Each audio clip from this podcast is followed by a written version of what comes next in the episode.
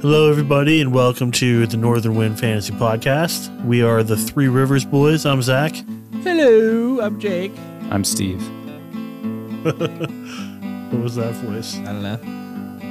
It's was fun. Do it the whole Uh, time. we're here. we're here today to do uh, one more chapter of the Stormlight Archives, Book One, with Kings. It's going to be chapter 28, and then we're going to get into interlude, uh, the second set of interludes, which will be interlude 4, Rysn, and interlude 5, Axies the Collector. So, more fun interludes. These are really cool world building uh, gadgets that he employs here. Yeah, Brandon Sanderson can write an interlude, huh? These are super fun. And they're all relevant too like they don't they're not just like random bullshit like they do tie into the main story at some later points in the road Axies In the later Collector points, yes. feels like was- random bullshit. I was gonna say he feels like some random shit for sure. no no no no That's I always have this voice in the back of my head when I'm reading interludes. Zach going, no, no, no, no. Don't forget that this drunk guy in an alley is not random Yeah. bullshit.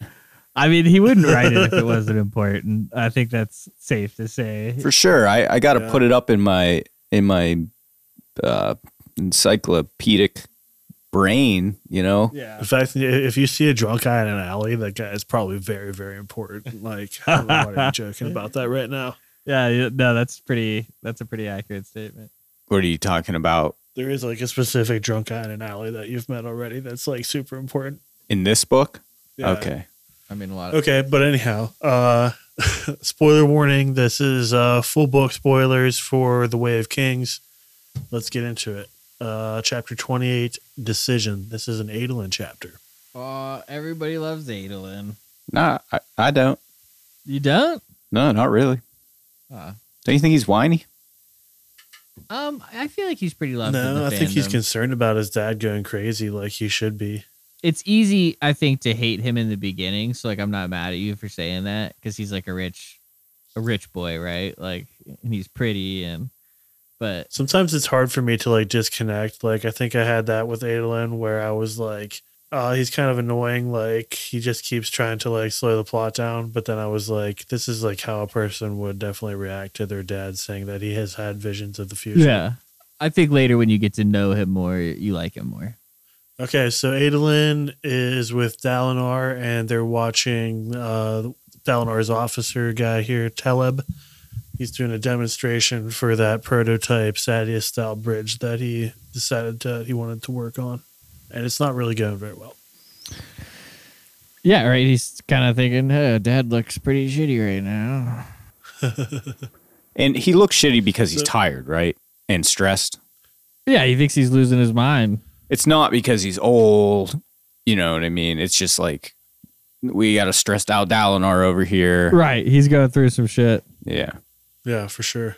Lots of factors playing into it. Yeah, because it's not just his you know, dreams at this point. It's also that he went into battle and nearly like vomited from violence. And he's been trying to make all these political reforms. Uh, nobody's going along with it, so he's frustrated about that. He's losing sleep because he's trying so hard to get things going. He's just staying up all night reading The Way of Kings, just like we are. Tough times for Daddy Dalinar. And you know, this made a lot of sense to me whenever I when he mentions this wondering why shard plate isn't used for like the common man. Yeah, this is a good question that he thinks of. He's like, why do we have these wonderful magical tools and we only use them to kill? Like, we could be digging ditches in like 10 minutes for latrines. We could be using these gifts to help the people, but instead we just use them to murder and steal. This actually, like, that scene where he digs the latrine pit, man, I, I love that so much because the listeners don't know, I guess, but I'm a plumber and I was a plumber in the military and I've had to dig a latrine pit before. And the idea of like that would be some bullshit. It'd be sweet if the guy with the superpowers would come and dig the pit for you. yeah.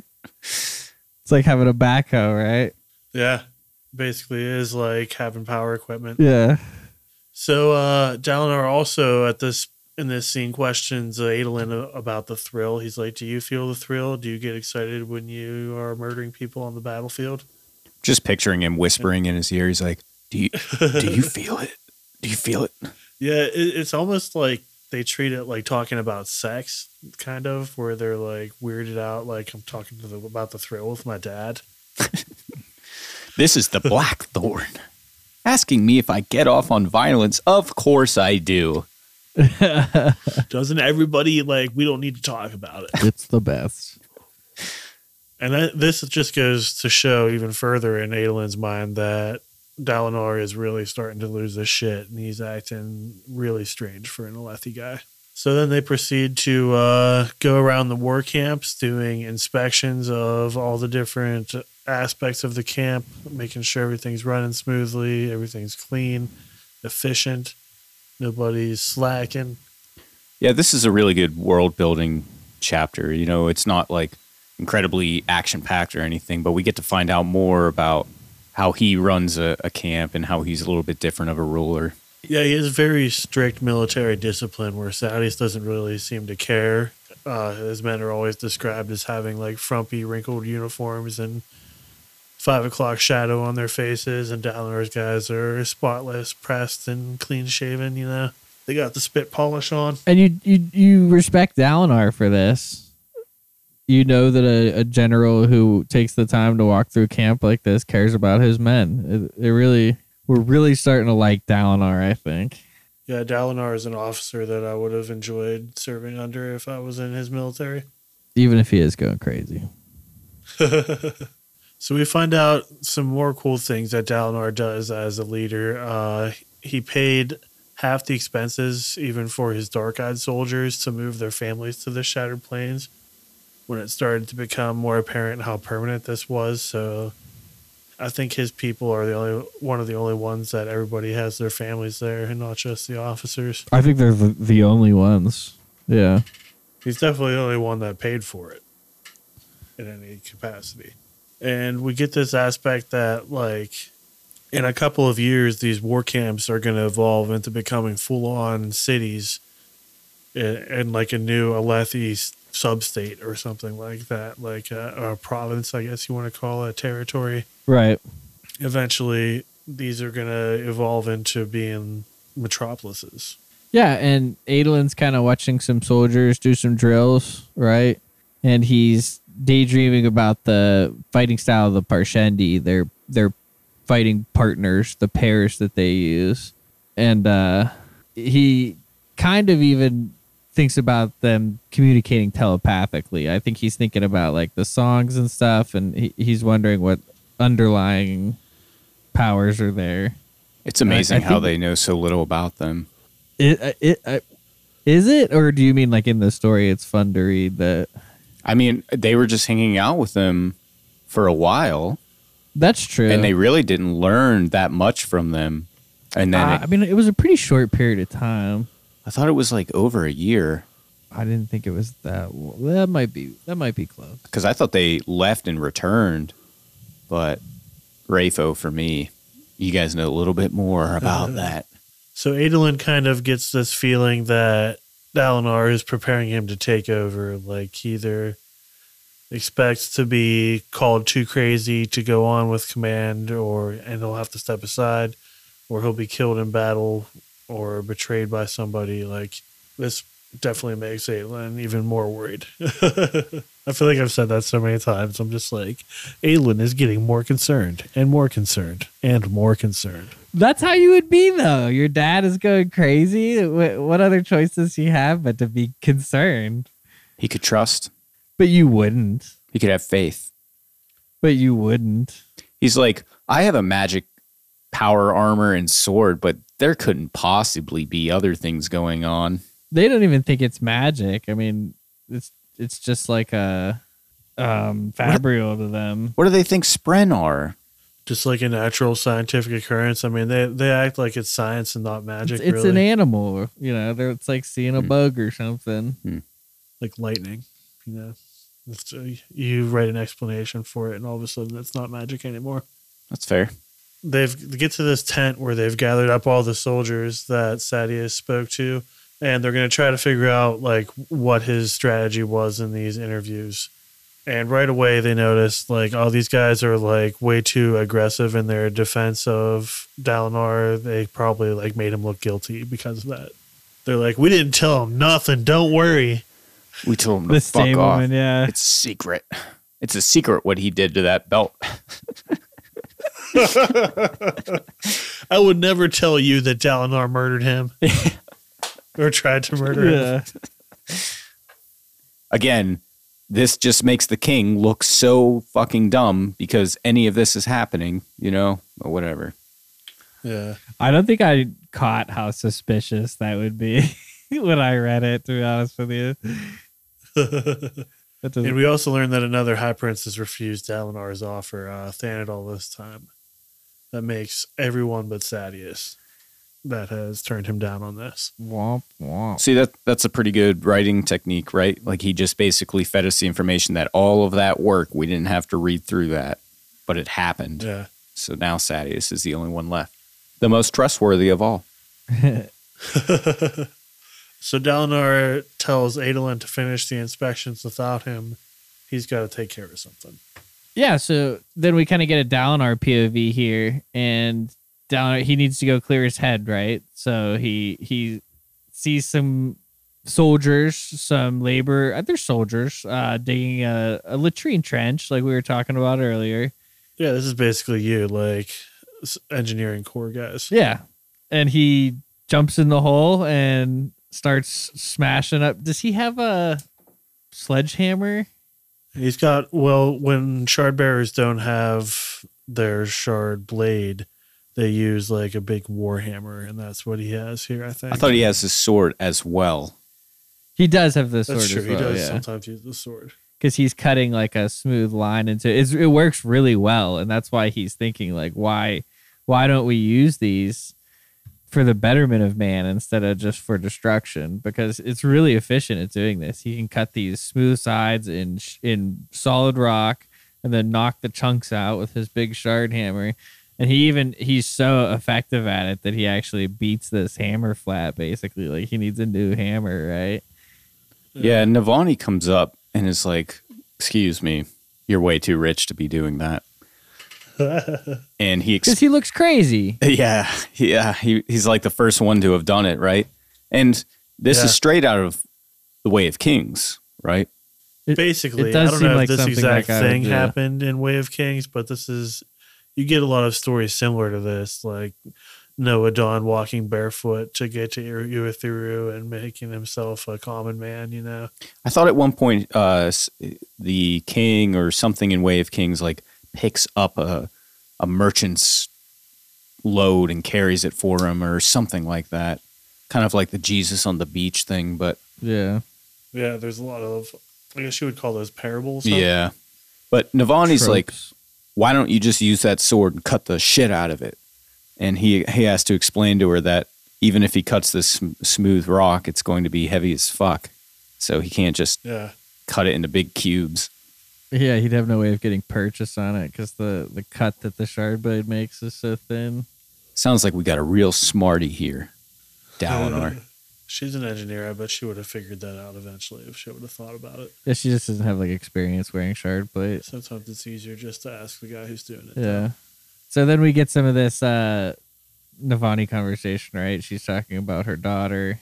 they're talking about their relationship too. I guess like there's this kind of almost romantic history between Navani and Dalinar where when they were kids or like in their 20s, I guess, it was down to Navani marrying either Gavilar or Dalinar and she ended up Oh, yeah.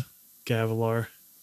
Which she was like, I don't know. Do you feel like uh, this makes me like kind of not like Navani in this moment? I do like her overall, but of course she was gonna pick the king. Is how it seems like it played out.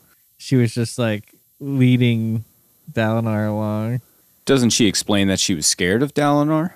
Yeah, Yeah, Dalinar was kind of freaky back then. It's like an alcoholic rage machine. Oh yeah. For sure. It's hard to remember that, I guess. They do talk about it every five seconds, but Ah, Blackthorn. I remember when you would black out and just kill men. Yeah. So cool. So I guess he kind of doesn't realize how long he's been doing this. It's been like hours since Adolin finished the inspection. And he shows up again and introduces Dalinar to the girl that he's courting, Danlan. So they talk to Jasnah via spanreed. That's what Danlan's doing there also. She is operating the spanreed. Well, before they leave for the spanreed, doesn't after he finishes his work or like I don't know if he completely finishes, but I think he decides right then that he's going to step down, Yeah. which is huge because Adolin is going to be pissed about that. faux show. So he's trying to figure out uh, if Jasnah still has her notes from when they first met the Parshendi on that hunting expedition way back when. Specifically, if they had any shard blades or if they mentioned Voidbringers. And Jasnah kind of seems like she knows more than she's letting on, but Dalinar lets her get away with that. She does, however, let slip that the ancients knew about chasm fiends before. And they talk about some other kinds of great shells, I think, also. This is such a great conversation because you can feel the weight of the entire book series teetering on every word that they're saying here. That's how it felt when I read it. I was like, this is super important shit. Like, this is definitely like the central mystery of the story at this point. Like, what are the Voidbringers? How do they relate to the shard blades and the magic system? Where did it all come from? Because I think this is like nobody's, not too many people start off in the Cosmere with Stormlight, so we all know a little bit of the way magic works in these worlds. So you're trying to figure out, like, all right, who's the god here and how does their magic get fueled? yeah, yeah. This is what the whole shebang hinges around. But we're not going to get the answer here. Is it spoilery to say? Somebody better write a timestamp down. I'm about to do it.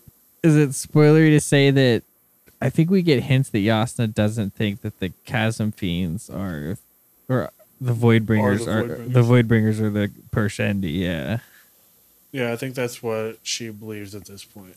I don't know, think she tells Dalinar that in this scene. I think her and Shallan had talked about that before this, though. And it's definitely That's- not a I think that's what spoiler. Like, it's a thing that's brought up in this book, so we don't have to cut it out. This But that that's what she's being that's what she's being cagey about, right? Yeah.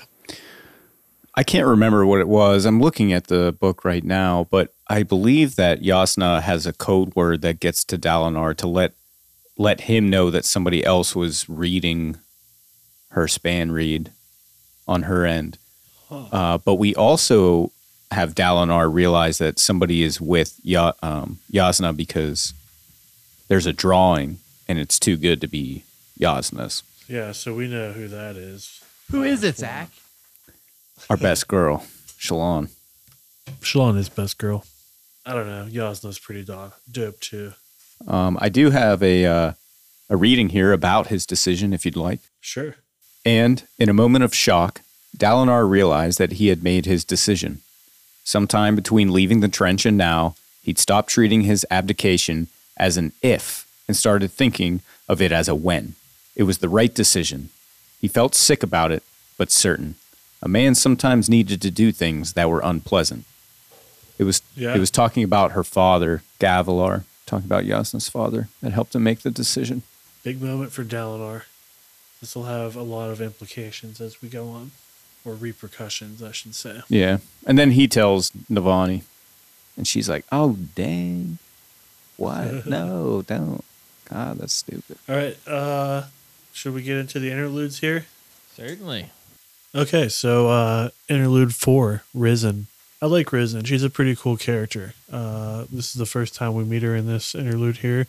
I think it's not too much of a spoiler to say that she is definitely going to be more important as we go along, but probably don't want to say much more than that. You can assume that for most of these interludes that either a character is going to become very important from this or it's going to demonstrate some important concept in the magic system or the mythology of the world here. Yeah, and I think when I was reading this, I got excited about this character because it was so odd and different. We got to see a completely different side of the world, almost like whenever we were in the lake. Yeah, so Rysn is a traveling merchant. She's in kind of a caravan convoy, but she's an apprentice and she serves her master or Babsk, and his name is Vstim. Hey, I love, I love the way they say Babsk. me too. Yeah, it's a fun word to say. It's, it feels like Polish or something. Yeah. And I, bel- Slavic. these chapters are narrated by Kate Redding, yes. and she says Babsk really well too. Because when she says it in Rysn's voice, he's my Babsk. It's I don't know. It just yeah, sounds I can't do it, but it's like very pleasing to the ears. it sounds great. What do they call that? Frisson? I don't know. When you get that like tingling or whatever. That's how I feel about Muad'Dib. yeah, sometimes you just get a fantasy word that's like really fun to say. Yeah. So uh this is a good point where we learn a lot about the region of Roshar called Shinovar. These traders have just been there as part of their convoy and we know one guy from Shinovar already. That's our boy Szeth Son Vallano, the assassin in white. He's truthless of Shinovar.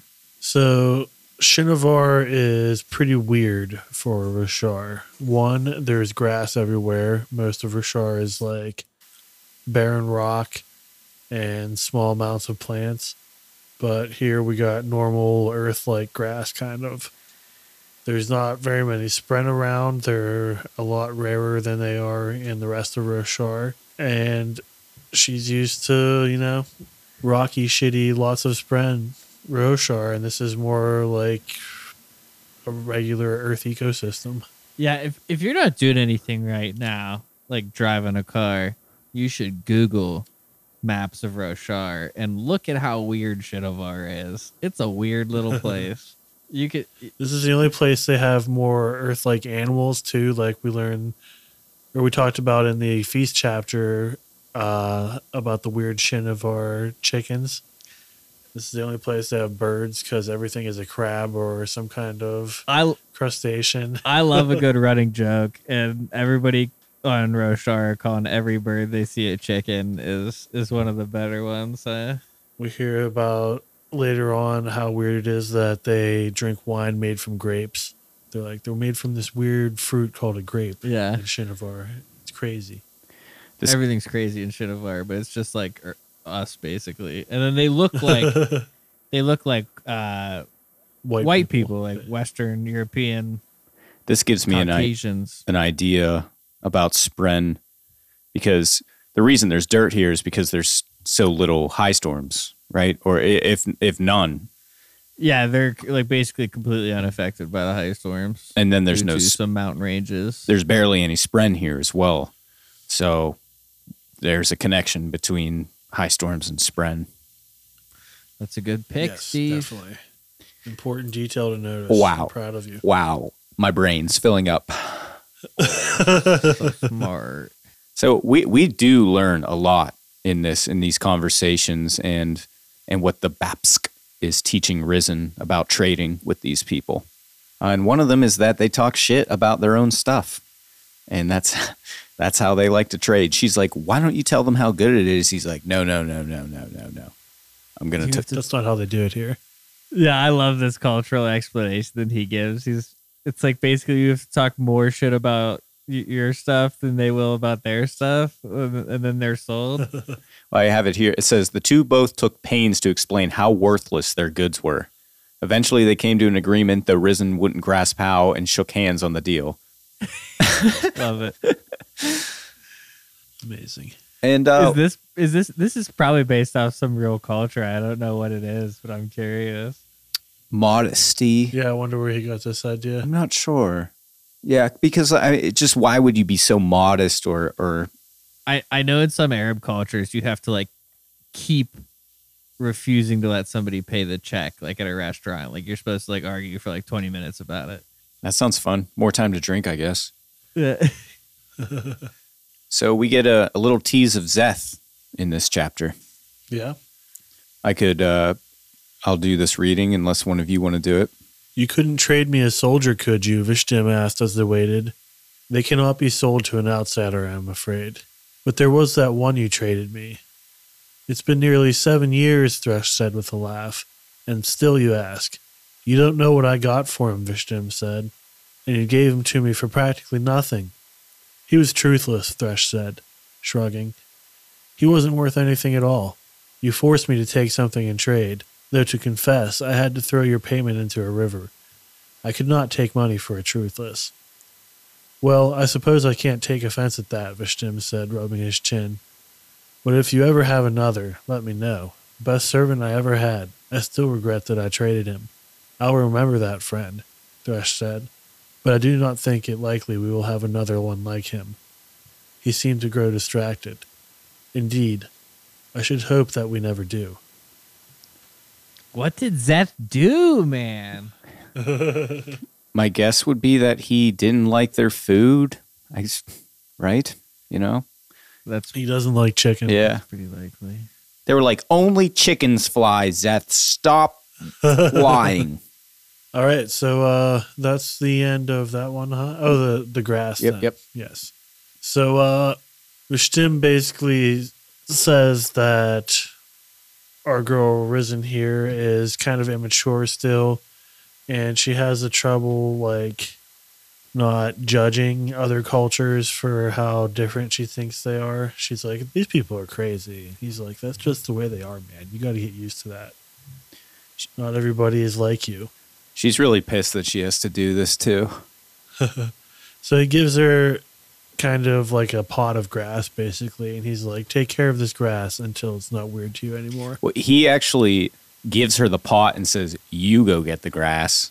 And that's why she gets so upset because she has to get dirt on her. Uh, okay, yeah. She like grabs a pair of gloves, rolls up her sleeves. Stupid dirt. She was not going to ruin a good dress for a pot of drooling, wall staring, imbecile grass. And that was that. Love it. I yeah, I really liked Rysn, even though this didn't make any sense to me. There was just a lot that went on in this chapter that was interesting, and a couple characters that were introduced, and I was like, when are they going to come back? Who knows? Turns out it's not in this book. yeah, uh, it will all make sense later. Just try not to forget about these smaller characters. That's what we're here though for. Just uh, read these or listen to these podcasts before you go to the next book. So next interlude is Axies the Collector, and this is kind of a unique guy. This is a guy who, on my first read, I think I felt a lot like Steve did. I was kind of like, what is this? What does it have to do with the story? On my reread, I had a lot of fun with this chapter. And I, I feel like I always feel like that uh, on rereads. You enjoy this, like, kind of side quest stuff a lot more. Yeah. So I think it's not ridiculous to say that Axies the Collector is a researcher and he's part of the same mysterious group that we saw a couple of guys working for in the last batch of interludes. Oh, they were blue? No, Oh, I see. but they work for the same guy or the same group, I guess. So he's here and he's researching Spren. Specifically, he's looking for intoxication Spren in pubs. And his research involves him just getting schmammered and obliterated. He's like, this isn't the first time. You got to get drunk to find the drunk Spren, man. yeah, you need flame for flame Spren. You need glory for glory Spren. Fear for fear Spren. You gotta be shit faced to have intoxication Spren. Yeah. You want to catch a fish? You got to go down to the river. Maybe that was my issue with this chapter was that he sounded like somebody not suicidal, but so reckless that he should be dead by now. Yeah, he definitely Yeah. cares more for his research than he does for his personal health. Like he wakes up in this alley like he's been beaten up and robbed and he's naked because all of his clothes got either ruined or stolen So this made he me, was so shit faced he couldn't defend himself. this made me kind of feel like he has to have some kind of powers or like he's just like has healing or something. You know what I mean?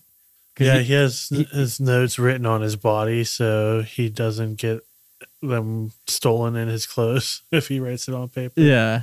But he's just so unworried about this that I'm like, I don't even know if this guy can die or something. Like it feels Yeah, the, it wouldn't be the first uh, person that can use magic that's kind of just in the background chilling. Yeah. Why is he blue? Well, that has to do with being an Aimian. That's his ethnicity. He's from Rashar. You know, some of them, like the Thaylens, have the weird eyebrows. I guess Aimians are blue. Oh really? I think I missed that. Where's Aimian on the map? I'll have to look at that. It's far to the west. It's an island. Okay. Yeah, it says, uh, according to the Wikipedia, Aimians are not human. There are two races, uh, races of Aimians, Sia and Dysian. Both have deep blue crystalline eyes and blue fingernails. Oh, that's pretty cool. So these are non-humans. This isn't the island that Hoid talks about later in the book, is it? Could Oh. be. There is another island, I believe. I mean, um, it's fair if you don't want to talk no, you're, about this, it. you're right. I think this is the same one. You're probably right. Yes. I would hazard that to be a yes. I don't remember the Hoid quote that you're talking about, but I would. His I would story. on it. that he tells to Kaladin while he plays a flute. Right. Uh, he, here's the quote about him being blue. Perhaps he drew stares because of his blue nails and crystalline deep blue eyes. Aimians, even Sia Aimians, were rare. So, yeah, I mean, like he is an odd person to be walking around.